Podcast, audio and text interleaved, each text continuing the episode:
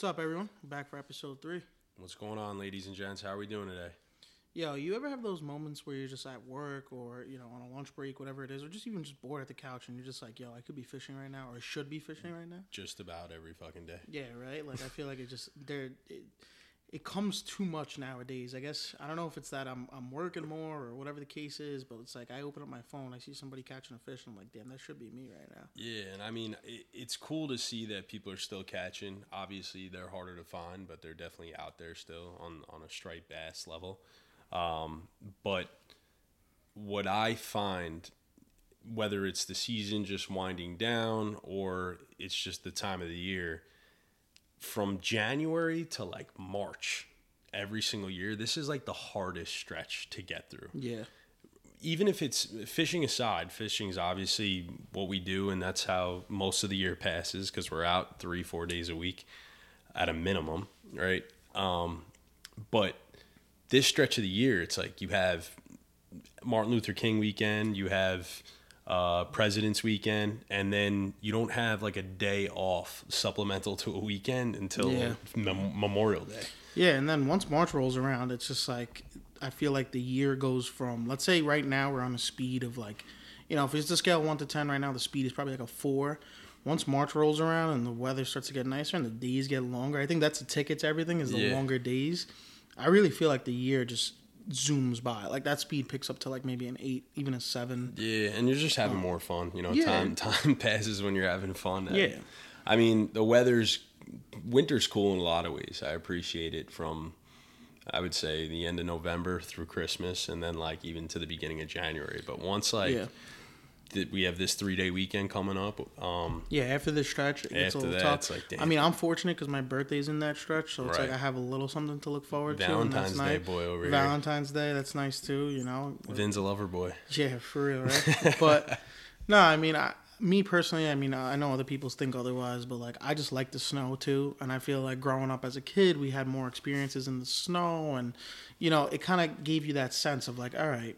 You know, this is actually winter. Whereas nowadays, everything is just dry. We get a rainy day here and there, and it's just cold, and it's just like, all right, let's Yeah. let's just fast forward through this. You No, know, like I don't know if it's just I'm getting older or it's just like I just want to get past this. You know, Yeah, and I, I mean, I appreciate all seasons. That's like one of the coolest things about being from New York. I guess we have the yeah, we get a feel for everything. fall, spring, summer, and winter. Very clear, delineated seasons. There's opportunities fishing wise, Right. And all four of them. Yeah, no. Um, and it, it's cool because as far as species go, and I think we talked about this on episode one a little bit, but as far as species go, as soon as you're like getting tired of doing something, and tired isn't maybe the right Not word 'cause necessarily you do tired, it, but I know what you mean, But it's like, like we've been right, doing this, this, same yeah. shit for two, three months yeah, now. yeah. Now you have the opportunity to transition over to something else, and you know work on some other uh, characteristics or different applications of your game. So yeah, absolutely. And I, you know, we're grateful for that as New Yorkers, like, uh, you know, Northeasterners in general, like yeah. Jersey to, you know,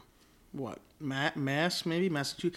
Maybe you could even stretch it a little bit more north of that. Maybe even like South Maine. Like we get like that. They nice have like swing, you know, the only problem is is you start to work up that far north. They have like actual winters. a real winter, Right. and sometimes they could drag a little bit, or they set in a little earlier. The migration's a little harder to time because the fish are moving through there and they're on their way out, Right, especially right. at the end of the year. Um, like you see it every year. This this year we were seeing the end of their season when things were just starting to pick up here. Right. I, I mean, as you'd expect. But imagine not catching stripers like the end of November or December, like Thanksgiving. Right, yeah, is- they start to close out, but again, they also start seeing them in August. right. uh, well, late August, early September, you know, depending how north you go. Like I'm talking like Maine. Yeah. You know, you start to see the the stripers going from the mouths of the rivers over there into the Atlantic, and then you know working their way down to the Cape. So I guess you know you just got to be grateful for wherever you're at, Yeah. and you know everybody's got their seasons. You know what I mean? Like we could say, yeah, this is the best, this is the worst. Like I know a big debate amongst fishermen like is the spring and the fall Yeah. because of what you know. Some people are like, oh, I like the spring bass better. I like the fall bass better. I don't know. Me personally, this year in 2023 or last year, I should say, I keep saying this year. Yeah. The same thing on the last pod. Not. It's, all crazy. It's know? like when when you were a kid and you used to write the date on the Right. top of all your papers, Right, and for and the first month, like all of out the- January, you're always crossing out the no, last. for year. real. And it, you know, I mean, whatever. But uh, I think it's also that you know we, when we're in this pod, we go into strict fishing mode. I mean, we're always in fishing mode, right? Yeah. But we really hone in. And I'm thinking like the new year for me is like what March, like Yeah, when the new bass up season again. starts up. You know what I'm saying? Or, or you know when uh, you know blackfish start to make their turn, and and you know you're getting trout now like more consistently. I mean, you know in the areas like in the small brooks and all that. I mean, this guys catching fish that we just mentioned across the board everywhere. Um, and those are the guys that are really putting in the work, grinding. Like I know there's guys right now catching white perch and stuff like that, Yeah, and that's all great. Um, I've seen actually quite a few the last couple of weeks here on Yeah. the island. A lot of those white perch, Yeah. like that winter bite, is yeah, and those to pick tidal up. creeks and all that. Um, and again, that ties into what we were saying how the winters aren't really what they used to be, and it's just a lot of factors that go into it. Whether it's environmental, or a lot of people argue that there's you know different migration patterns as as the years pass. You know, fish just tend to take different routes and migrate and mate differently. But then, like like I said, it ties back into that debate of spring and fall. You know, everybody or most people have uh, what's what they prefer over the other. But like I was saying, for 2023, honestly, for me, it it treated me pretty much evenly. I I was thinking about it today. You know, on the way over, um, what was the better season for me? I mean, listen, summer's also great too, right? Because of all the exotics that we get, or at least Yeah. a touch of the exotics that we get. Touch. That's let's emphasize. Touch. Yeah, emphasis on touch for sure. Um, but spring and fall really that's when you get you know your slam inshore species for the most part. Yeah. Um, you know you get the bass, blackfish, fluke, bluefish. You know the big four.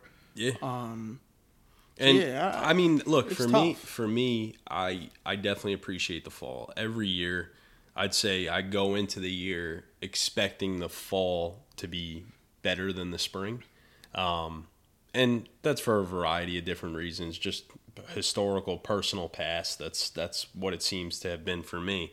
But I think the 2023 year, our spring was fucking phenomenal. I was just about to say I honestly I in the previous years my answer would have agreed with you in the sense that I always look to the fall more. Yeah, But you just expect it to be last better year and now this year, I honestly I look forward to the spring a lot because you know, as anglers as like like that we are, that we put in the time and effort that we do, and you know, there's a lot of guys that do even more than us. Yeah. Uh, that fish, you know, on an everyday basis. Uh, and great for those guys. But it's also like in the spring, you know, when you have this little rest period. I mean, I know, like we said, there's guys still out there going crazy, going, you know, as much as they can, and that's great. But you know, when you get this little rest period and then all of a sudden March rolls around and it's like game on, it's time to, you know, dust off the boots and put the waders on. And, you know, I mean, yeah, we, we do winter fishing, but really hone in on those late nights, early mornings. Yeah. Um, I don't know. It's just something more, I guess, the anticipation, you know, I- I what's think playing through in your mind. And then when you get to the fall, not that you're beat up necessarily, but you're ready.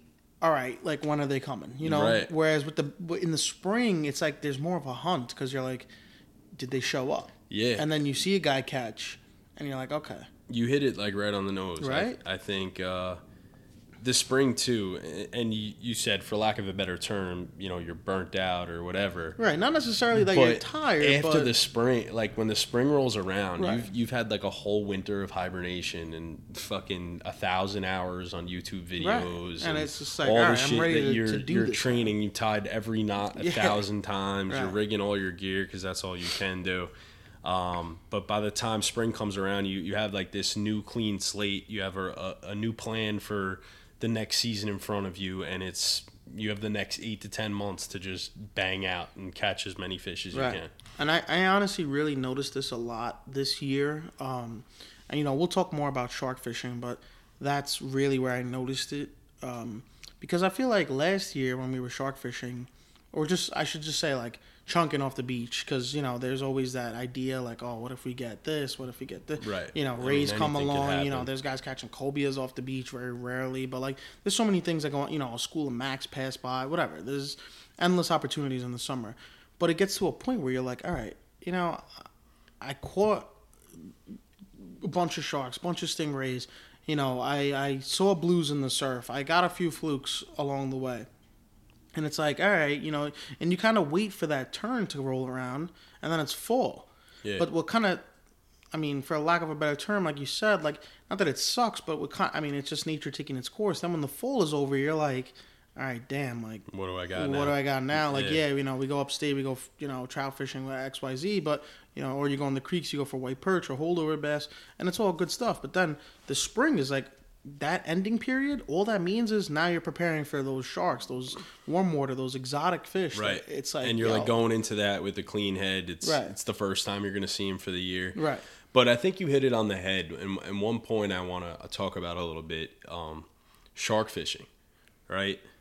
We've done a lot of it. Yeah. Um, we definitely exhausted it. Uh, and and it's it's a ton of fun. Don't and uh, let's let's preface this whole perspective with it's a lot of fun. You go out, you catch them, they rip drag, they give you a hell of a time. But as I personally am expanding and growing as an angler, I find that chasing something like a shark that doesn't really require a lot of skill to hook up to right. because it's just a bloody Well, bait in the water chunking at the end of and. You're you're, chunking baits, and right. you're either lucky or you're not. Um, doing something like that versus, you know, chasing a trophy species like a striped bass or any any inshore species down the entire East Coast with artificial lures and changing your game plan and positioning your day based around conditions. That stuff is so much more rewarding than hooking up to you know, an 80 pound brown shark or dusky right off the beach. And I, again, I have so much fun doing that. But I find now that as we're talking about that transition, spring, I'm I'm dialed in. I'm I'm focusing heavy on stripers, and you said blackfish. We'll get into that. I'm not even looking at those things.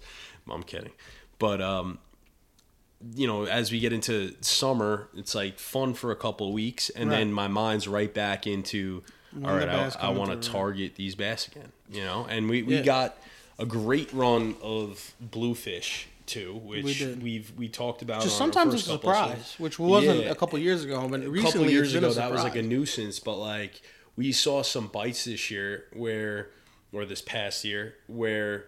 You're catching 10, 15 pound bluefish for four or five hours straight Yeah, where you that just stop shit is your arms so hurt. Right. much fucking fun, dude. Yeah. so much fun. Yeah, and, and back to what you were saying about shark fishing. For me, the way I look at it is I love shark fishing, but for different reasons. I love it because of the mystery that comes with dropping that bait or soaking that bait, uh, in the sense that you know, yeah, nine times out of ten, it's it's a brown that's all riled up. It's a five foot brown that's gonna pull drag for you know th- three minute, you know, whatever, three four minute fight, five minute fight. If it's a bigger one, but it's always that one out of ten. You know, when you hook that that big sand tiger in the middle of the night when you're exhausted and you got to dig down deep. You know, yeah, they don't fight as hard, but they're just like big, massive beasts. Yeah, and handling those And things handling is so them, much fun. Um, the idea of hooking into something different, uh, you know, a different type of species of shark. I- I was out one night this year, and I don't know, we didn't get the chance to land it, but we started seeing like the dorsal and the shadows of it, and you know, this thing was pulling like I never experienced before. I was personally thinking that it was a different type of shark species. I I don't even want to say the word bull shark, but there was one caught recently to this event.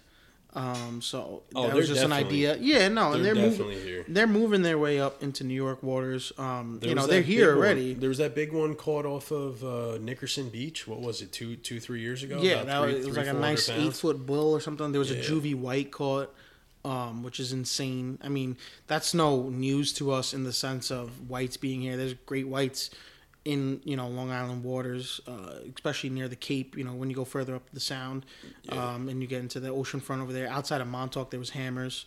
Uh, I was out. The hammers in Montauk this year were yeah, like a insane. serious problem. A serious problem for a lot of boaters. Um, not necessarily too close to the surf, but even by the surf, there was big browns, big duskies hanging out. You know, I was there one day in Montauk, just just popping for blues, and there was sharks literally ripping the blues off the plugs. That's how close they were coming, and they, you know, and it's incredible to see like when people start talking about you know sharks are dangerous, this, this, and that. There's you're talking twenty guys in the water fishing for blues, bloody bluefish. the sharks, Oily, bloody. oil- oily, bloody blues. Yeah. And a lot of guys were landing them and releasing them. And when you release it, you know, you're pulling a treble out of his mouth. It's still bleeding. Right. And you're talking sharks that were coming within three feet of, the, of these anglers, one of them being myself. And they they showed no interest in us. So Yep. that's not to say that they aren't dangerous. You always have to pay them their respect, but I think they get a bad rep, and that's another reason why a lot of shark fishing is like frowned upon too in Long Island. I mean, in Florida, it's a, you know they're the tax man, the tax man everywhere. But Yeah. I, I mean, and we said the the hammerhead issue. I, Right. There was stories of guys losing stripers at the boat to great hammers. to great hammers, right? Great hammers are, you know, they could be They go 15, 14, 16 15, feet. 17 They're feet sometimes. gigantic. Yeah, more even. So to see something of that size, of that magnitude in our waters, Right. uh, people, you're foolish to think that because we don't live in the southern part of this country, whether it's Florida, which is a given, or you can even talk Banks, about the, the know, Gulf the and, Carolinas, and, Myrtle Beach, Louisiana, yeah. Texas. They see some really crazy fish Yeah. down there, big, big sharks. But we have them right here in our backyard. Yeah, no, they're in our home front, and that ties back to what I was saying. The reason why I love shark fishing is because of that mystery. It's Yeah. because of that one out of ten when it's not a brown or a dusky or even a sand tiger, and it's that oh I don't know what this is. This thing's about a spool me species. That's when it's like all right, I love shark and I'll never lose that for that reason. No, 'cause and that's they- why we do it every year, I They are the apex predator, and and again, I I do preface I preface a part of this conversation with it's it's all about you know reward and and Right. and being able to target like trophy species, but without saying, I mean, we run our own page separate from the fishing hour. Right. Um, Jaws tackle. It was built on Shark our original fishing, yeah. our original Shark rigs, perspective of what shark us into the fishing and building shark rigs and and making things to whatever people want. But it, it started with us just tying Right. and building our own Right, shark and then we, we got to pay homage to that because you know that's what brought us into the game in the sense of not what brought us to fishing. You know, we we grew up different anglers, but neither of us shark fishing is what brought us into fishing. Right. But it's what brought us into you know the the fishing game in the sense of putting ourselves out on the map. You know, Yeah, and, and, and trying to help out this you know, try- community. yeah, trying to show you know like we're here to help out. You know, we want to be part of the Long Island fishing community. Um, so yeah, we got to pay homage to shark fishing 100. percent But like I was saying, it's the mystery of it which is incredible. And when you go bass fishing, blackfish fishing, uh, togging, I guess you can call it, fluking, whatever. Yes, there's mystery, but when you drop a crab down a piling or on a wreck, you you know it's blackfish. I Yeah. mean, the mystery is when's the big one gonna bite Right. or when you're throwing plugs when there's a school of bunker the mystery is am i going to catch the 50 as opposed to the 35 Right. but Yeah. it's not necessarily am i going to get you know this elusive bull shark or this king mac or not that there's king mackerels here but you know what i'm trying to say Yeah. like I mean, there are king, other other You species could catch some kings in some deeper water here. I, I, yeah, couple- but you know, I'm trying to say Yeah. like you know, it, it that in the summer we get these exotics. Like you know, I was fishing at a spot this summer and the school of bones passed by, and you know that in of itself is crazy. And then there's a cobia caught, and it's Right. like that's in, that's the mystery I'm talking about. You know what I'm saying? One hundred percent. And that what's cool about sharks is when you do hook up, like you you talk about the thrill. ones that are you thrill. feel like oh this might spool me. The f- initial run on any shark and just want to be clear about it. True sharks, not dogfish. Yeah, not let's doggies, let's yeah. let's be be clear. People call dogfish uh, sand sharks Yeah. all the time, and I'm not judging, but that's simply not a shark because when you fight a real shark, you'll know what I'm talking about. Right, even though it's in the shark species, you know, by scientific purposes. Yeah, you know, it's that's it's bait. just a totally different ballgame. That's that bait. that's bait for That's a bait, shark. right? Um, but shark fishing in general, that first initial run is always so invigorating because you have no idea Right. whether it's forty pounds or if it's 140 pounds or even bigger than that. Right, we get those sand tigers. Forget about it. I mean, they Well, don't. They run think- a little but that's differently. but that's but that's my point, right? You talk about a sand tiger, a brown shark will pick up your bait and just gone. Right. And you, as you start to catch a few of them, you'll realize You you'll you'll, you'll yeah, understand what it. bite and what eat is a brown shark. Right. Versus that sand tiger, that initial bite on a sand tiger, sometimes you don't even see your rod bend. Yeah. They'll just pick up the butt bait and they'll just be wandering gnawing on it, around, yeah, and and then all of a sand. sudden, when they feel that hook, that's when you feel it gone. And it's like, okay, what the fuck could this be? Yeah, you what know? is this? Yeah. So, um, you you you hit it on the nose though. I, I think the thrill is incredible, um, but in terms of like the trophy species, right? You talk about spring and fall. You touched on blackfish a little bit, and uh, I don't. I'm not gonna. I'm not gonna start this out with saying I'm not a fan because I have grown appreciation. I give you and Chris a lot of credit for. Uh, forcing me to do that Yeah, I mean, to the point where I do have an appreciation for it. But for me, um, I'm always going to be a striper guy over blackfish, considering they have both seasons. But one thing I kind of wanted to get into is is the all time debate, right? Stripers or blackfish? Yeah, inshore in this area, I think spring fall. That's, I mean, you could be targeting other stuff. Don't get me wrong, but I think at least for our sake, with the guys that we fish with and the area that we fish with and the type of fishing that we do, it comes down to yo, are we blackfishing or are we throwing plugs for bass? Right. And the way I see it is there's pros and cons to both. I am a big blackfish guy. I love stripers, as I've expressed on the show. Hold on one sec. I just want to I want to hit the. Listen, listen, listen, listen. You can feel how you want, say what you want, you know, call it bias, whatever it is. I don't know, but I am a big fan of catch and tog, blackfish, you know, whatever you call them. Yeah. Um, reason being is that their tug is really a drug. I mean, that's with any fish, but Yeah. the tug that they give for a fish that size, pound for pound, inshore, I think they are the king. Um, in the sense of the way they pull that drag, the way they work, you know, the angler. Um, it's definitely never an easy catch with the blackfish, whether it's small Yeah. or big. Um, So yeah, my my only gripe, right, and I'm just playing devil's advocate because again, I do Right. I do appreciate it, and I won't say that that's not true because 100 percent pound for pound they are fighters. But growing up largemouth bass fishing and fighting blackfish on similar tackle for the most part, it's pretty damn similar aside from the fact that a largemouth bass isn't going to try and run you into the rocks and and just bury themselves into a point where you have to break off and they know that they have you pinned. Um stripe i mean largemouth will run into brush or you know whatever structure you caught them on. Um, but a blackfish, in my opinion, has a little more of that intellect in terms of how do we bury ourselves and how do I get to a spot that whatever is pulling against me can't, right? So I will say that they do fight harder in that regard and they, they will run for that structure and try and break you off more. But I, I really just can't see that it's like you, you look at something like stripers, right?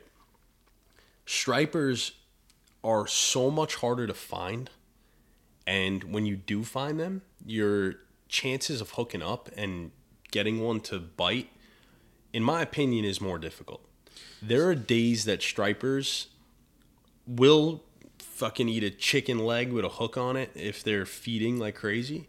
But i'm talking about those days where first of all, when you're fishing on the surf, and we'll, we'll get into this in a little bit, but when you're fishing from land, to locate where these things are, because they're always on the move, and then even if you have just one or two fish swimming by rogue, you got to throw something and present it so correctly to lure them to bite. Whereas when you have a blackfish and you're just dropping a piece of a green crab down, and you know they're living on the structure that you have marked in your Garmin or whatever you use, chances are they're going to eat.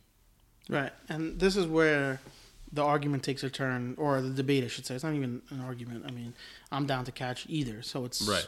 whatever. you know, as long as my line is say tight, I'm happy. Vin is a fan of both. He's not. It's not. He's a blackfish guy, and I'm I'm a striper guy. I am way more of a striper guy. He does have an appreciation for it, but um, yeah, go go right ahead. So, like the way the argument takes the turn, or again, I said argument, debate takes the turn, right? Is okay. So fi- locating them, hundred percent. That's a check mark for bass. That's Yeah. that is one thousand percent. more difficult to locate bass. Although the bass in general aren't as difficult to locate as other species in comparison to blackfish that hold structure and tend to stay on those pieces for as long as they do until they push Move out back out, completely. uh, and some of them don't even push out in general. They're residents. Um, in that sense, striped bass have it One hundred one percent. hundred percent. There's not a doubt in my mind. You know, it's much easier to find blackfish, especially when you, like you said, when you have those pieces marked, or you have those, pe- you know, Those structures and spots, ideas, yeah, whatever. You you know, you go to a live. bridge, you can find them. Right. You know, maybe not every bridge, not every piling, but you'll find them. So now this is where I, I guess, you know, turn the the conversation right. So you talked about artificial throwing those plugs, throwing, you know, and then sometimes they even hit a chicken leg and all that, and they do. And there's times, you know, we've had experiences where there's bass feeding at our feet, and then we've had where we're grinding six hours, seven hours casting To get a single into bite. the dark, and we get a single bite, if that. If most of the time, you know, sometimes you get nothing, sometimes you, you get one, Yeah. you know, and it's not even anything crazy. It's that schoolie that went rogue from the pack. Right. And you know, even that in of itself is rewarding. Don't get me wrong, but blackfish virtually don't touch plugs, right? Yep. You know, I mean, you snag one, that's a different story, but that's not They're not going to You know what I'm hunt saying? down a plug. They're not going to hunt down and eat it, right? So the argument now becomes refined into bait, right? So if you want to fish for blackfish, you need some sort of crab, crustacean, something of that nature, a clam, you know, that gives off that scent, that bait. It's legit Right. bait, you know what I mean? It doesn't necessarily need to be a whole crab, a chunk, whatever piece. When you drop that piece down and it gets munched, literally munched is the pr- perfect Yeah, term it's- because it's that's exactly how they bite it. They Yeah. bite it as if it's a you know a chip or uh, uh, you know you're starving. You bite into a sandwich. It's just like a boom. You know, Yeah. there's no other way to put it, right? And once that happens, and you set that hook, that's where, in my opinion, we can have this debate because the fight pound for pound when you fighting when you're fighting a blackfish and you're pulling it up 50 feet of water 60 sometimes 90 100 feet of water as opposed to a bass the fight is completely different and that's where my appreciation for them plays because they dig as opposed to a bass pulling out you know drag it's pulling it out run away from Right. you rather than run where, back to the bottom. Right. Whereas the tog is digging down because he wants to go back to his home. You know that, or that big female wants to go back to the male to continue mating. Because most of the time when you're catching them, you know you're getting them in those feeding frenzy fired windows. up, They're yeah. fired up. And the other thing with blackfish, which a lot of people, unless you fish for blackfish consistently, you know, you don't really grasp this understanding is that you got to build a bite. A lot of times you pull up to a piling or piece of structure that you have marked and they're there. And you drop a crab down and the little ones will start, to Start, pick and gnaw at it, right? And a lot of times guys are like, damn, there's only little ones, whatever. And they either give up on the spot or they keep pushing. But we've had a lot of experiences, you know, where we pull up to that spot where we where we fish and we start getting those picks and then boom, keeper comes in. And then a, a bigger keeper. And then okay, another short, and then boom, another keeper. And then it's just every drop. And then it's just every drop you're getting slammed. Yep. And you're getting either pulled into rocks or you're pulling these fish up or you got to literally retie your leaders because of how much wear and tear they put down on you. And that's where I really focus my argument. It's it's because building the like finding the blackfish isn't hard, getting them to bite isn't necessarily difficult once you start to create that bite. It's pulling them out of the rocks, pulling them up, landing them, especially those keeper size ones, you can almost tell off the bat. Yeah. At least the way I set my drag and a lot of other guys that I fish with, the way we set our drags. Yeah, just if it pulls consistent, you know, okay, this guy's got shoulders. If it pulls once or twice, and you bully him up a little yeah, bit, you kind of tell right on those first couple it's cranks. that 14, 13, and 15 and to, size. to your fish. point of you know getting that bite going and and staying on them and getting you know getting the next one to eat let's say um i will also add to that the the sense of being able to stay on them right if you're a captain or you're just on your boat or you're with whoever there is skill in that struct in, in staying over that structure that's holding those fish because Right. if you move you know 10 15 yards a, a certain direction and that bite is concentrated in that one spot and they're living on this one sunken Right, thing that rock or, or a that, rock you know, structure. that. You move 15 yards away, and now there's not a single bite. Right. So positioning that boat and staying on top of them, I will give the credit. Now, my only gripe with that perspective, because like you said, you you can't get them to eat artificial. So, in fairness, Right. I think that a- just gets nullified from the plug. You know. yeah, but I think that's such an important point to highlight with the striped bass because there is no building a bite. Even if you are fishing chunks, it's just you're you're lucky if one of that one of those bass smells out that bait and he comes and tracks it down and eats it. And then if he eats that, the next bass, yeah, maybe picked up on the scent, but as soon as that scent or that bait's out of the water, they just keep it moving. Whereas those blackfish are going to stay on that structure because that's their home. Right. And I understand that, but to your point though, you know, what about the guys that you take clam bellies and you hang them off the back of the boat on clam pots, you know, and then you're fishing clam bellies and you're letting them drift into the chum slick. You're kind of building that bass bite. Yes, you need to be in a general area where bass will flock to that chum slick. Right. And I understand that you can't be doing that, you know, maybe in certain times of the year you can't be doing that, let's say in the very back bays. Yeah, As opposed to the ocean front. Like you need to be in the strike zone or at least, you know, in that pass through zone to get them to flock to the chum slick. But they're almost hanging around the same areas as the blackfish. They'll be in that in general. in the sense of, you know, the pilings, the structure. Um, Right. You know, so that's where you can get almost like that. There's been days where we've caught bass and blackfish, and you can get that, you know, live action. Like, okay, this fought like this, this fought like that. Right. And and and in your defense, right? Maybe you're not building a bite with the striper, but the easier part of that is if you get one to eat your chunk, Right. and that second one does smell. That's what I was trying to get at. Now when you they can when they pull pair, up, three, yeah, four, you now know. you're throwing artificial, and Right. because they're in the area, you you cast out a 30, 40 yard, 50 yard bomb, and now you're covering that entire section of Right. the water column. You know now now any of those bass that are any anyone nearby pick up on that vibration, and they're gonna eat. So now to present you with this argument if get or them to eat. debate, I, get, I keep saying argument, but it's always a friendly debate. Like I said, both of our lines are tight. We're happy. Don't matter what it is, um, as long as we're not stuck in the rocks while we're blackfishing. Right. But The amount of rigs. So yeah, forget about it. But let's say now we're out oceanfront, right?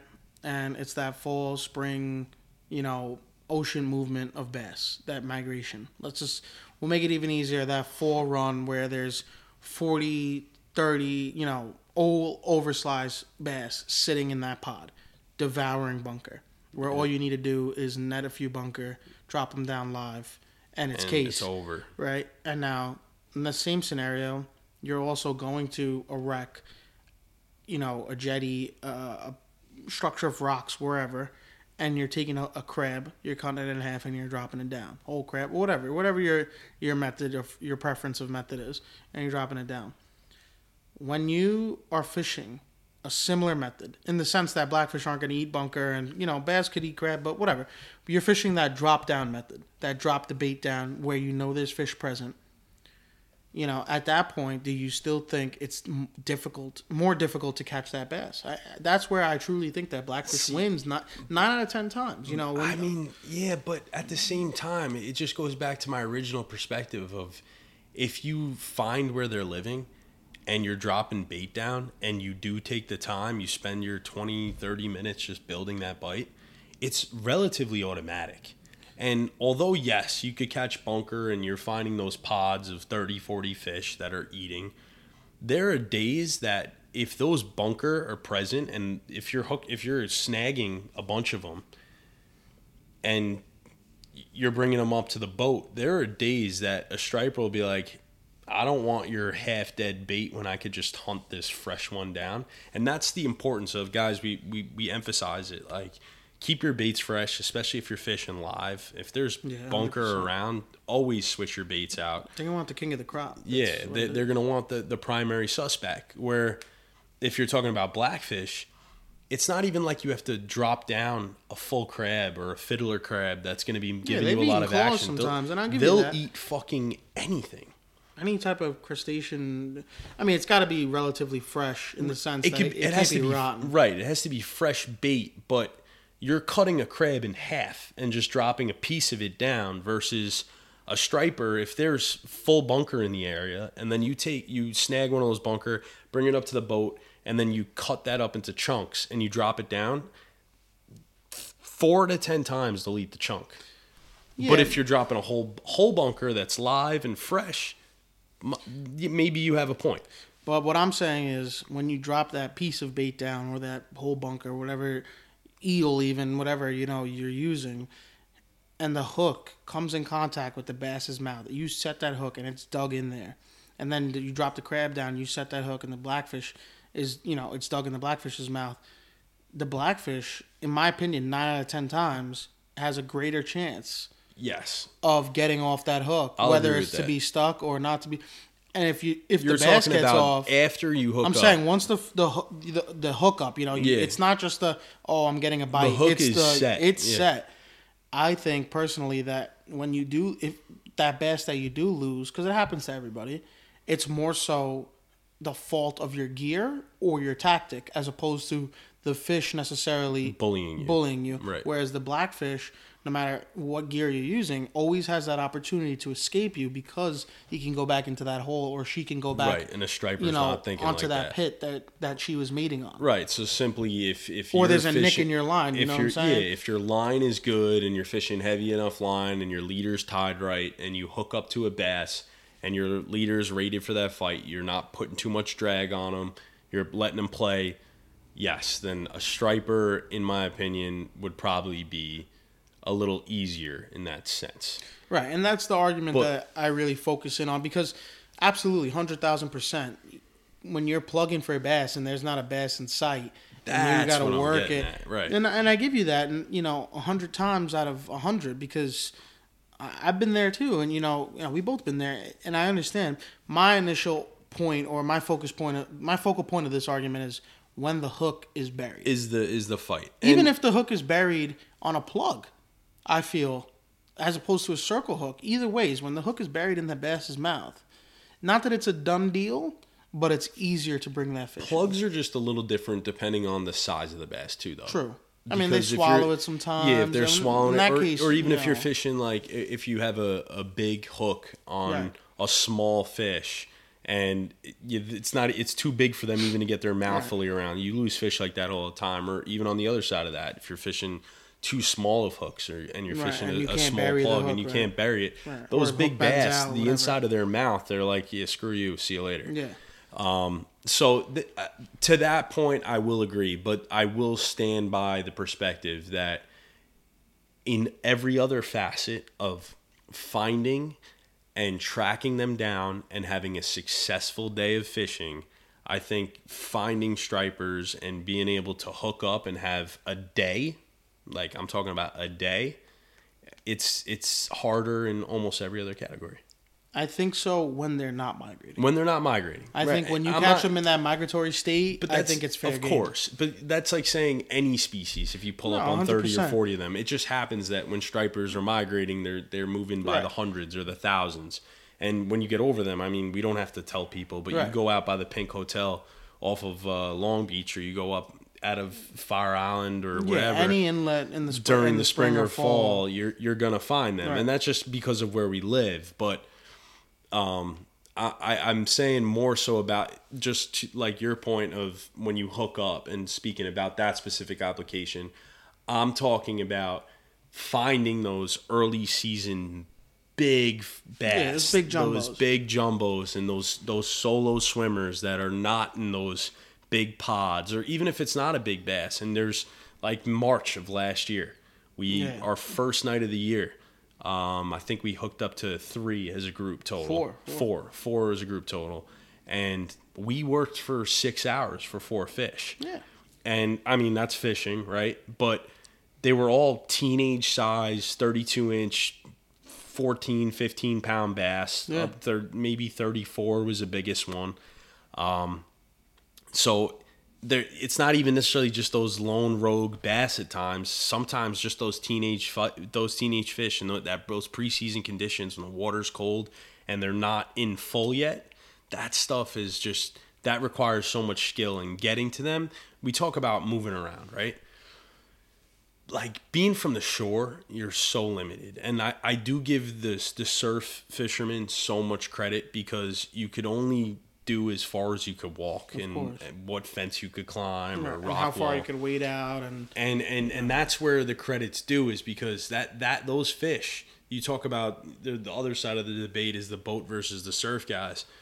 The there's pro- which is there's pros and cons to, to both of them and and strengths and weaknesses. We'll talk about that in a few minutes. But the guys that are on the surf and they're they're moving all over the island or they're going to Jersey or they're going up to Connecticut or they're fishing out of New Rochelle and Westchester or they're going to the Bronx or they're making their way up to the Raritan and, or up the Hudson River. That like just to find those four bass that we we experienced on the first day last year that's that's the grind. And for me finding blackfish I, I could tell you two or three spots that i could drive about 15 20 minutes. And from the shoreline perspective they're they're going to be under that dock for three weeks every single year Right. no matter what. So not to prolong this argument, but or debate. Debate mm. again, but necessarily when you're fishing for blackfish, or I'm sorry, I should use the term angling because really that's what this debate comes down to. Finding them, hundred percent striped bass win. yeah At least maybe not hundred, but ninety percent striped bass win because of Yeah. that migratory will take ten percent off. Hmm. Angling them, that's fair that's where I say blackfish win because finding them is relative relative to the fish. The fish they migrate at a faster pattern, at a faster rate. They go in more and you know in a greater indifference of areas. You find them by marsh, you find them by rocks, you find them in sand. You know, you find depending where the year are is where they're going. And yes, as an angler, you should know that, or at least get an understanding of it, because you know nobody knows everything about where they're Right. going. Not even they know gonna- sometimes that's going to enhance your success and you that's gonna figure exactly out if you can, if you can. Mm-hmm. figure out that pattern, you're gonna have better success. But uh, essentially, what they're doing is they're chasing down bait, right?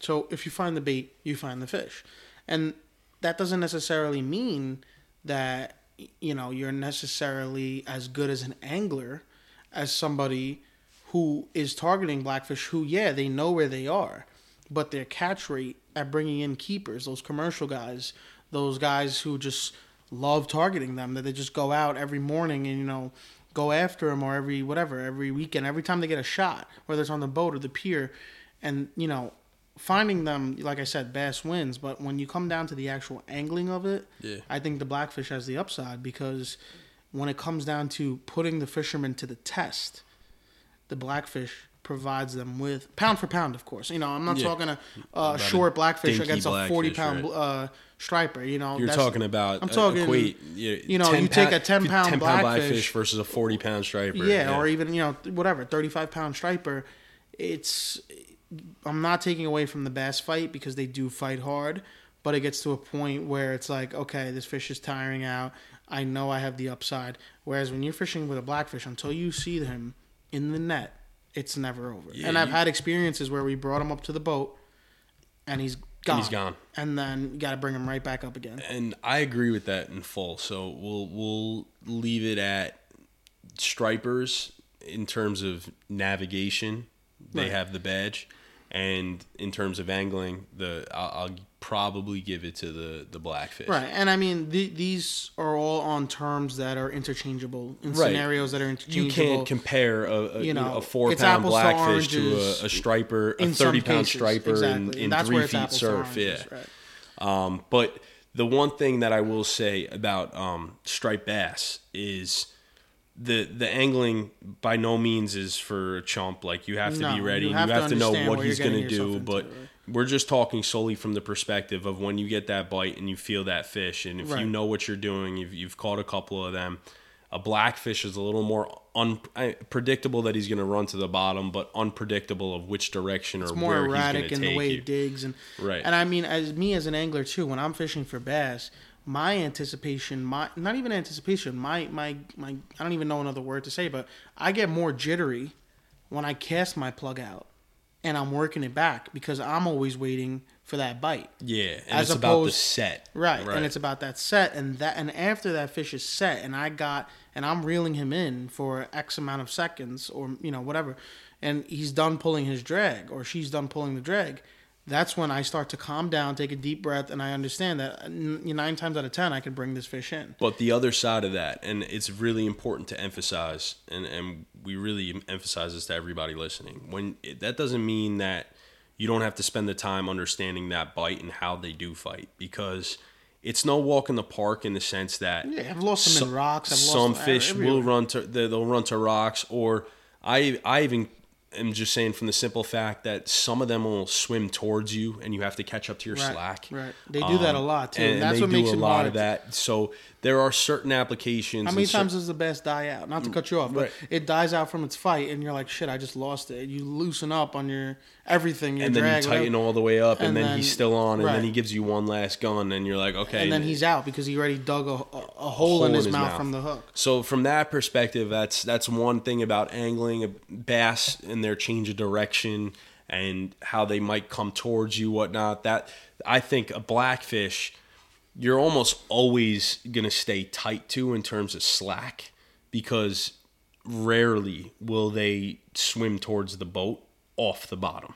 Right. They're to constantly swim towards the bottom and you could kind of feel which direction they're going to go, what they're burying, um, where they're burying themselves, or how they're doing it um, is, is a different discussion. But the bass is uh, 100% in terms of change of direction, speed, and yeah. when they're gonna pull. That no, I, to to that point, I think it's. I I agree with you with that, and it's like I said, this is to be taken lightly on both sides of the debate because it becomes a scenario.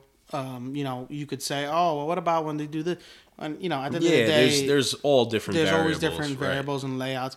But just like from an said, overall from an bird's overall eye view, holistic look at it for somebody who hasn't caught either or hasn't caught you know one and caught the other, whatever you know, you may be biased, you may lean towards one side, but I honestly feel that this year and last year as well, I got a fair shot at both of them, especially from the boat, uh, from the surf, not so much as on blackfish, um, but on the boat I got a shot equally at both of them and that's why I feel like I have enough background on both sides. Both of us do. Yeah. Um, to get the argument that we've had. Like, there's a lot of guys out there shaking their head, like, "Oh, look at this fool backing up the blackfish," because all they do is fish for bass off the surf. Right. And there's a lot of guys who are commercial blackfishers. Like, why would you even compare the way a bass fights? Because they don't care. You know, they're not fighting the bass. I mean, we know some commercial we, blackfishers, right. Chris, but we not not even Chris, but a lot of his his buddies and and you know people he fishes with, they'll even go as far as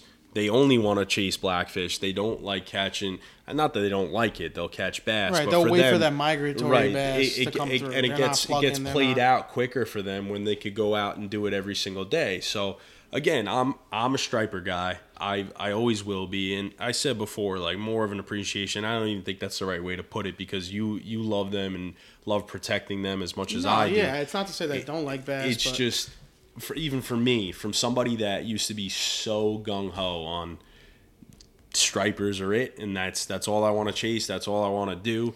I'm never spending a day on the water in the fall going black fishing when I could chase these things down. There's also different days with different opportunities. There are days that are way better blackfishing days than striper days, and and the same thing on the other side. So for for the striped bass though, I would say I definitely take the pinnacle for me, but with the amount of time and I appreciate you putting me on and and showing me certain sides of that fishery that I really wasn't able to consume on my own because it was just going to Green Island or going yeah, to one I of mean, these piers and just dropping down, and that was the extent of it. Um, I've really, especially the ocean ball game and being out on the boat, you really could start to see why people love these fish so right, much right. and dedicate so much time to catching them. And I mean, to those who dedicate their fishing career to or every fishing outing to catching bass, it's not to take away from anything that you do because it is a great species of fish a lot of people have mixed opinions, you know, on um, where they rank them and you know their favorites list. There's guys who are fanatics. There's guys who could care less. And honestly, I find myself to be, you know, I love bass. I love catching all types of fish, as do as does Marc. And Yeah. when you're fishing, you're fishing, right? End of the day, your line's Tug tight. is a drug. Whatever you say, I don't care. If I put a fish that's pulling drag, you're gonna be excited, whatever it is. Um, but yeah, it really just comes down to a preference at that point. That's not to say that I'm not a big bass guy. I know I'm arguing against them in, in this art in this debate, but Yeah. if you put a, if you give me like you know I got a whole bag full of plugs waiting in my trunk right now because I'm just dying itching to get that bite. So it's not like you know I'm not here looking for them. You know, And it's it's honestly whatever floats your boat. Right. Uh, if if you find a passion for one of them and that's your thing, like no one's judging you. Don't listen to any of the noise that's in this community. Um, feel free to do whatever makes you happy, just like anything else in life. Um, just because you're fishing in the Northeast doesn't mean that you have to be a striper angler. Although that's why people travel here. Um, yeah. I mean, and listen, Eh. there is a lot of areas here where bass is the pinnacle capital fish, and that's not to take away from it, but Right, but you don't have to be a bass fisherman. Is all I'm getting at. You, No, if, I- if, I if think the words- are your thing, Right. I think the words bass fisherman put um, a title that don't necessarily need to be placed on a lot of anglers because there are guys who are strictly bass fishermen. Like they genuinely will not target other species. They only fish artificial. And for those guys that do it, God bless. Keep doing what makes you happy. But there's also guys who are just fishermen, period, like myself, like you, Yeah. like a bunch of other people that we fish with, who are just looking to catch the most optimal species at the present that given, given time. time. Mm-hmm. And I think that's where I weigh myself in on the type of fisherman that I am, the type of fisherman that we are, that we fish, like the guys that we fish with. I think we're just all optimal fishermen. yeah, You know, what's going to give me the best? what's going to give me the best? We all have favorites. You know, our buddy Chris is a big tuna guy. He loves fluke. He also loves blackfish. Not that big of a striper fan. Right. Marc loves stripers, but he also is growing an appreciation for blackfish, fluke. You know, we give Yeah. tuna a few ch- shots this year, something that we didn't necessarily do as much in the previous years. Myself, you know, I found a, a big chase this year for going after albies, something that I never Yeah. really looked into before. Whereas this year, I, I gave it a good hard try. It wasn't successful, but in a way, that's good because it builds fuel for next year. And it's it's also ever expanding. Like, don't be like, because I'm on Team Bass, I can't Right. open myself up to op- other opportunities. Right. I mean, I know there's guys out there that have tried it, and if if you've done both, then by all means, you have a, a valid opinion. But if you're if you've never experienced one of the one or the other, to just have a hard stance on it without going to try it, I suggest you just open up your horizon a little bit. Go do something that's a little unconventional for you. Um, you know, we talk about guys. You said Chris likes to do X, Y, and Z, but stripers aren't like his necessarily favorite thing. Chris obviously Right, still but has But if you a put a striper on his line, he's gonna be happy. But then it. you look at kids like uh, Viverito. I'll give him a shout out. He's stripers are. uh, Although his he does all the soul, right. fishing he does And in, in Florida and all the trout shit and and, this and trout, and, but stripers are, are the pinnacle to him. And if he, if it's a fall day and it's it's possible, he'll take the thirty percent striper chance over the seventy percent blackfish chance any day of the week, right. And that's there's fine. nothing wrong with that, And- absolutely. But make sure that you've experienced both, and if you haven't, open up your horizons to to trying a little bit of everything to kind of dial in and figure out what type of angler you are and, and what you will enjoy most in, in your spring and fall. Yeah, and uh, I think it's a good time now. You know, given that we broke this down between blackfish, bass, and we're closing in on the hour. You know, Yeah. we're approaching that fishing The hour time. Fishing hour. You know what I'm saying? So I think we close it out here with a little friendly, you know, top favorites uh, like we usually do. Yeah, yeah. Um, so I know we talked about plugs last week, and we talked about them specific or not so specific to a species, but more specific to, you know, a general aspect of fishing in Yeah, like the New what's in York your waters. bag, right. What's in your bag? So now let's play a, a little bit of an advancement on that and say what's in your bag when you're striper fishing. I'm not gonna say that Right. about blackfish because we discussed that. So all there is right. no blackfish bag. because we could probably dedicate a whole episode to So just real quick conversation. I'm yeah. telling you, Marc, you walk into And grab- XYZ grab one tackle, plug and how am I fishing One it? plug, how you fishing it? You say, yeah, I would say a Joe Baggs Swarter. okay, I saw that coming. and I know you know that. Um, guys, I, I've I've really grown a passion for the swarter over the last couple years. Um, I used to fish SP minnows. Uh, I've tried the hydro minnows. I've tried all kinds of the glide baits and different subsurface presentations like that. But for me, the way that a Baggs swims, um, when you're retrieving it, and what I like to do personally is I, I cast out as far as I can. Like Wetzel always says, you, no matter how far you're casting, it's not far enough. And as far as you can is is the best you can do, obviously, but you want to bomb it out as far as you can. And then on my retrieval, depending on if I'm in open water or if I'm in the back bays or canals or if I'm fi- fishing any of those tributaries that run out of the inlets, I find myself uh, changing that cadence up a little bit, but I'm always incorporating some sort of a twitch. Now, if I'm in fast water, my retrieve picks up just to match the current. You you want to always make sure that your bass or your plug is replicating something that would swim, right? You're not going to if you're a fish and you're swimming through a bridge that's sweeping substantially, you're not going to be just moving slow with a slow roll. If you're a fish and you're open water just trying to run for either sidewall on the end of the bridge, you're going to be gunning through there trying to get to structure as fast as you can. And if you're a hurt fish, you're going to be twitching. So faster water, I'll, I'll reel, I'll reel, and I'll, I'll try and use sometimes what I cast out. And back to uh, Chris giving me this tip earlier this year that really worked for me. Um, sometimes I'll just cast out, and the very first, and this goes for soft plastics too, but the very first retrieve, I'll let it hit the water and then I just give it like one, two, three power cranks, just like one, as if a fish just jumped out of the water and then now he landed back down and now he's just twitching a little bit because he just got stunned.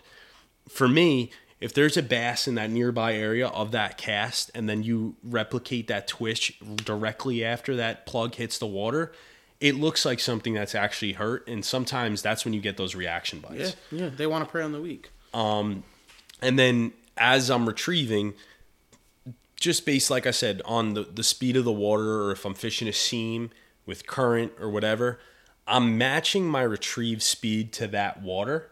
And then I'm incorporating that twitch at different variants, right? So sometimes it's just reel, reel twitch, reel, reel twitch. And then other times it's completely out of whack. It's reel twitch, reel, reel, reel, reel twitch, twitch, twitch, reel twitch, reel twitch. And you want to make it look a little more Erratic, erratic, yeah. you know. So, um, but yeah, if if it's one plug and I I have the time to figure out the cadence for that area and I could present it differently, that's the one thing I'm probably the most confident in. Yeah. Um, I kind of have an idea when I ask you this question what you're gonna say, but knock yourself out. What do you think is your go-to plug? If you're buying one thing off a shelf, you have to go to the water, you have to catch something, and it's all reliable. How are you fishing it? So I'm gonna keep it short and sweet. It's an answer that may have not been my answer two seasons ago, but for me, it's the bucktail. Um, big fan of the bucktail, especially when you have a grub tail on the back, whether it's an otter tail, a pork rind, whatever you want to use, whatever your preference is. I'm a big fan of green and white. Um, just working that bucktail in of itself is a world of a difference between catching and not catching. Uh, you know, there's guys that work it rapid, there's guys that work it slow, and there's different preferences, and all of which, whatever you works best for you, continue to go with it. Um, there's been a lot of situations throughout the fall, the spring, even the summer when I'm targeting fluke, where I'm using the bucktail and I'm changing my cadence of popping, you know, Yep. jigging the bucktail, and that's where I'm noticing, okay, this cadence works, this cadence doesn't work, or they like this, or they hit this rapid, you know, pop, but they're more likely to really choke the bucktail when it's a, a more moderate, slower pop, or vice versa. Whatever it is, you know, water temp comes into it, species comes into it. But I really was able to hone in on the bass this year a lot on the bucktail. I mean, I had days where I was catching them without even a, a chaser tail. yeah, no You know, tip. just straight hair on the long feather bucktails, and it was working great. Um, especially when you get into those rocky, um, you know, peanut bunker areas where there's a lot of peanut bunkers swimming in and out of rocks. I'm not even talking only about jetties, just those North Shore rocky spots or those rocky beaches in the South Shore. You know, as you get out east or you go into the Raritan, and, and you know, there's there's big bunker schools. That's when those those uh, chaser tails work really well. There's guys that pair the bucktail with the teaser and you double up. That's also great. Can't tell you how many times I've caught on just the teaser because they see the bucktail and they see that little Yeah, you know teaser is- that little spearing looking thing that the teaser simulates and they they hit that because that's the easy meal and they think that the Without bucktail is chasing the spearing at least that's the way I or always if it's thought like about just it like a or school, just a school yeah, and they're bigger, like that one fish. looks like it's a Right. weaker one, and they'll, they'll run up and chase, hit the teaser. And I think just to close out real quick, the importance of the bucktail and where things get hairy for some people or difficult is how do you pick your size and your weight of your bucktail? And this is something that I could talk about for an hour, Yeah, half you could do a hour. I could do a whole episode on segment on this. But just to leave off with the way I judge it is honestly, I bring weights of all different sizes from half ounce to honestly, I used to stop at two ounces, but now I've even been going to two and a half. If you're rock and hold it, I highly suggest it because there's days out on the surf where the two and a half comes clutch, and then there's days where you just need a half ounce when you get into those North Shore or South Shore back bays. Especially if you're fishing off jetties, those Yeah, two and or a half. So like, right, and that's where the bigger ones come into play. The lighter ones come into play when you're when you're you know throwing up against a seawall or you have bass pinned in a certain area. You don't want to spook fishing them a flat, or you're fishing a, a yeah. flat by marsh or in sand. So you know, bucktails also are great lure, a lure in of itself because of the the way the weight of the bucktail is. It presents itself differently. You can use a heavier bucktail and drag it in the sand and simulate an eel, or you can use a lighter one and really get that popping motion, looking like a peanut bunker that's coming up and off the bottom. You know, or that's getting chased by whatever predator species is attacking it, and then the big apex bass in the food chain comes and you know attacks Swallows that, it. swallows that. Yeah, and and you're ta- talking about the, the the actual eat itself. It's Um, on a bucktail. The eat is amazing. and I think it's important to emphasize, like most times, right when you're popping, right after you pop, The fall. on the fall Yes. is when you get that eat. Yes. Um, this year, I actually grew a huge passion for the uh, the RonZ Z Hawk The trail hooks. Trailhawks, Yes. and um, Unbelievable. those especially in like the surf because they kind of have that like needle nose type mm-hmm. In my opinion They if i'm fishing on surf they cut the water a little bit better. And it's it's easier for you to find the bottom especially on those days where you're like ah this is the heaviest thing i have in my bag. Yeah. it's sometimes just the shape. Like bucktails come in all different you, you look at s&s they, they make so many different heads and even though you might be thinking oh yeah it's just what preferences there are specific uses for each of them because once you're get you first of all you want to get that bucktail to the bottom and then popping up and through a sweeping surf or when you have current make sure you're using the right head because you're going to want to make sure it hits the bottom and then you're going to want to make sure that you could cut the water back on the way up in a, a fluid motion that makes it look authentic Yeah, and I, and like you said, authentic is the key when it comes down to bucktails. You really just want it to look like a fluid, cyclical bait. You know, a bait fish that blends in. A lot of times when guys are fishing plugs, you get away with the pause, you get away with the the twitch, and that works really well because of the way they present themselves in the water column. If you leave a bucktail sitting there, you can still get that bite. But if it sits there too long, now it just killed off whatever, however Was you were working it. it, So you got to find that sweet spot of pop, pop, sit, pop, pop, sit. It can't just be pop, pop, don't let it sit, forget about it, and then you know sometimes that does work. Really, it also depends on what they're feeding on. When they get into that sand eel bite, you can literally just drag it on the floor. I've caught Yeah. bass like that too, no problem. So that's the, the bucktail. Just like we mentioned in previous episodes with the epoxy jig, it's so versatile, and that's why I think it's it's my go-to right so now. and the one thing i want to add about the plugs too plugs also you talk about like a pause i actually in my own experience this past season fishing the raritan bay there were days and maybe not on like a swarter because sometimes those those types of things they'll whatever six or seven inch some of them will like suspend and they'll Right. float their way back up slowly or if you have like a sinking one it'll slowly start to drop but on something like a pencil popper and well, it's a whole different discussion in itself. But fishing with a pause and slowing it down and something's tracking it, there's a very specific way to make sure that that fish stays on it. But there is, like you said, a too long. Yeah. And if you're fishing a popper uh, in the Raritan this year, I, I noticed one one of the days I was out there, it was a retrieve, and I I, I was popping, popping, popping, and you you hear guys all the time, and they're like, once you see a fish on track, I have, you know, I see the dorsal, I see it swirling, and they're following that. So a lot of guys will argue just keep that same retrieve going as if it's a fish, or even maybe speed it up a little bit to be like, uh, I'm a fish and I'm in trouble and I'm panicking, and sometimes you get those reaction ambush bites. But you also sometimes, if a fish is swirling on you and you're popping, if you just pause for a second, as if you're just like a fish that's stunned, sometimes you might be retrieving just a touch too fast. And that pause, you don't want it to be too long, but while it's just that split second that you stop, that gives the fish the time to catch up and sl- slam that thing. Yeah. So again, we talk more, about cadence from the bucktail to the popper. You want to make sure that you're playing that that down right. Uh, long enough, especially on those days that you're not seeing the, yeah, the when bites. they're blitzing, when they're when they're feeding at will, like nothing is getting in their way from feeding. Yeah. Anything you do, most likely you'll get success. But it's those days when you're working for that spare, you know, or that lone fish, I should say. That's when these cadences come into play. Weight comes into play.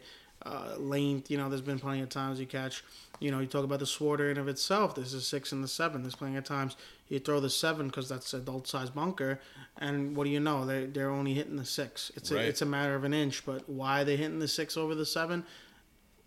That's Who what knows? they prefer. Who yeah. knows? Who knows? And they work the same. They swim the same. Seven's a little heavier, maybe because it sinks faster. Right. Who knows? Another phenomenon that just adds to uh, the things that maybe we'll never understand.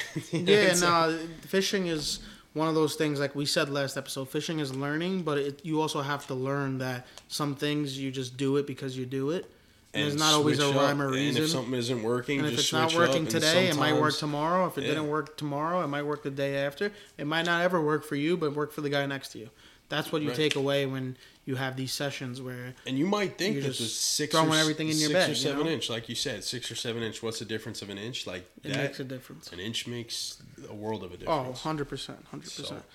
So, anyway, anyways, yeah, we're yeah. we're closing out on the show. This is the fishing hour, so we try to keep things to an hour.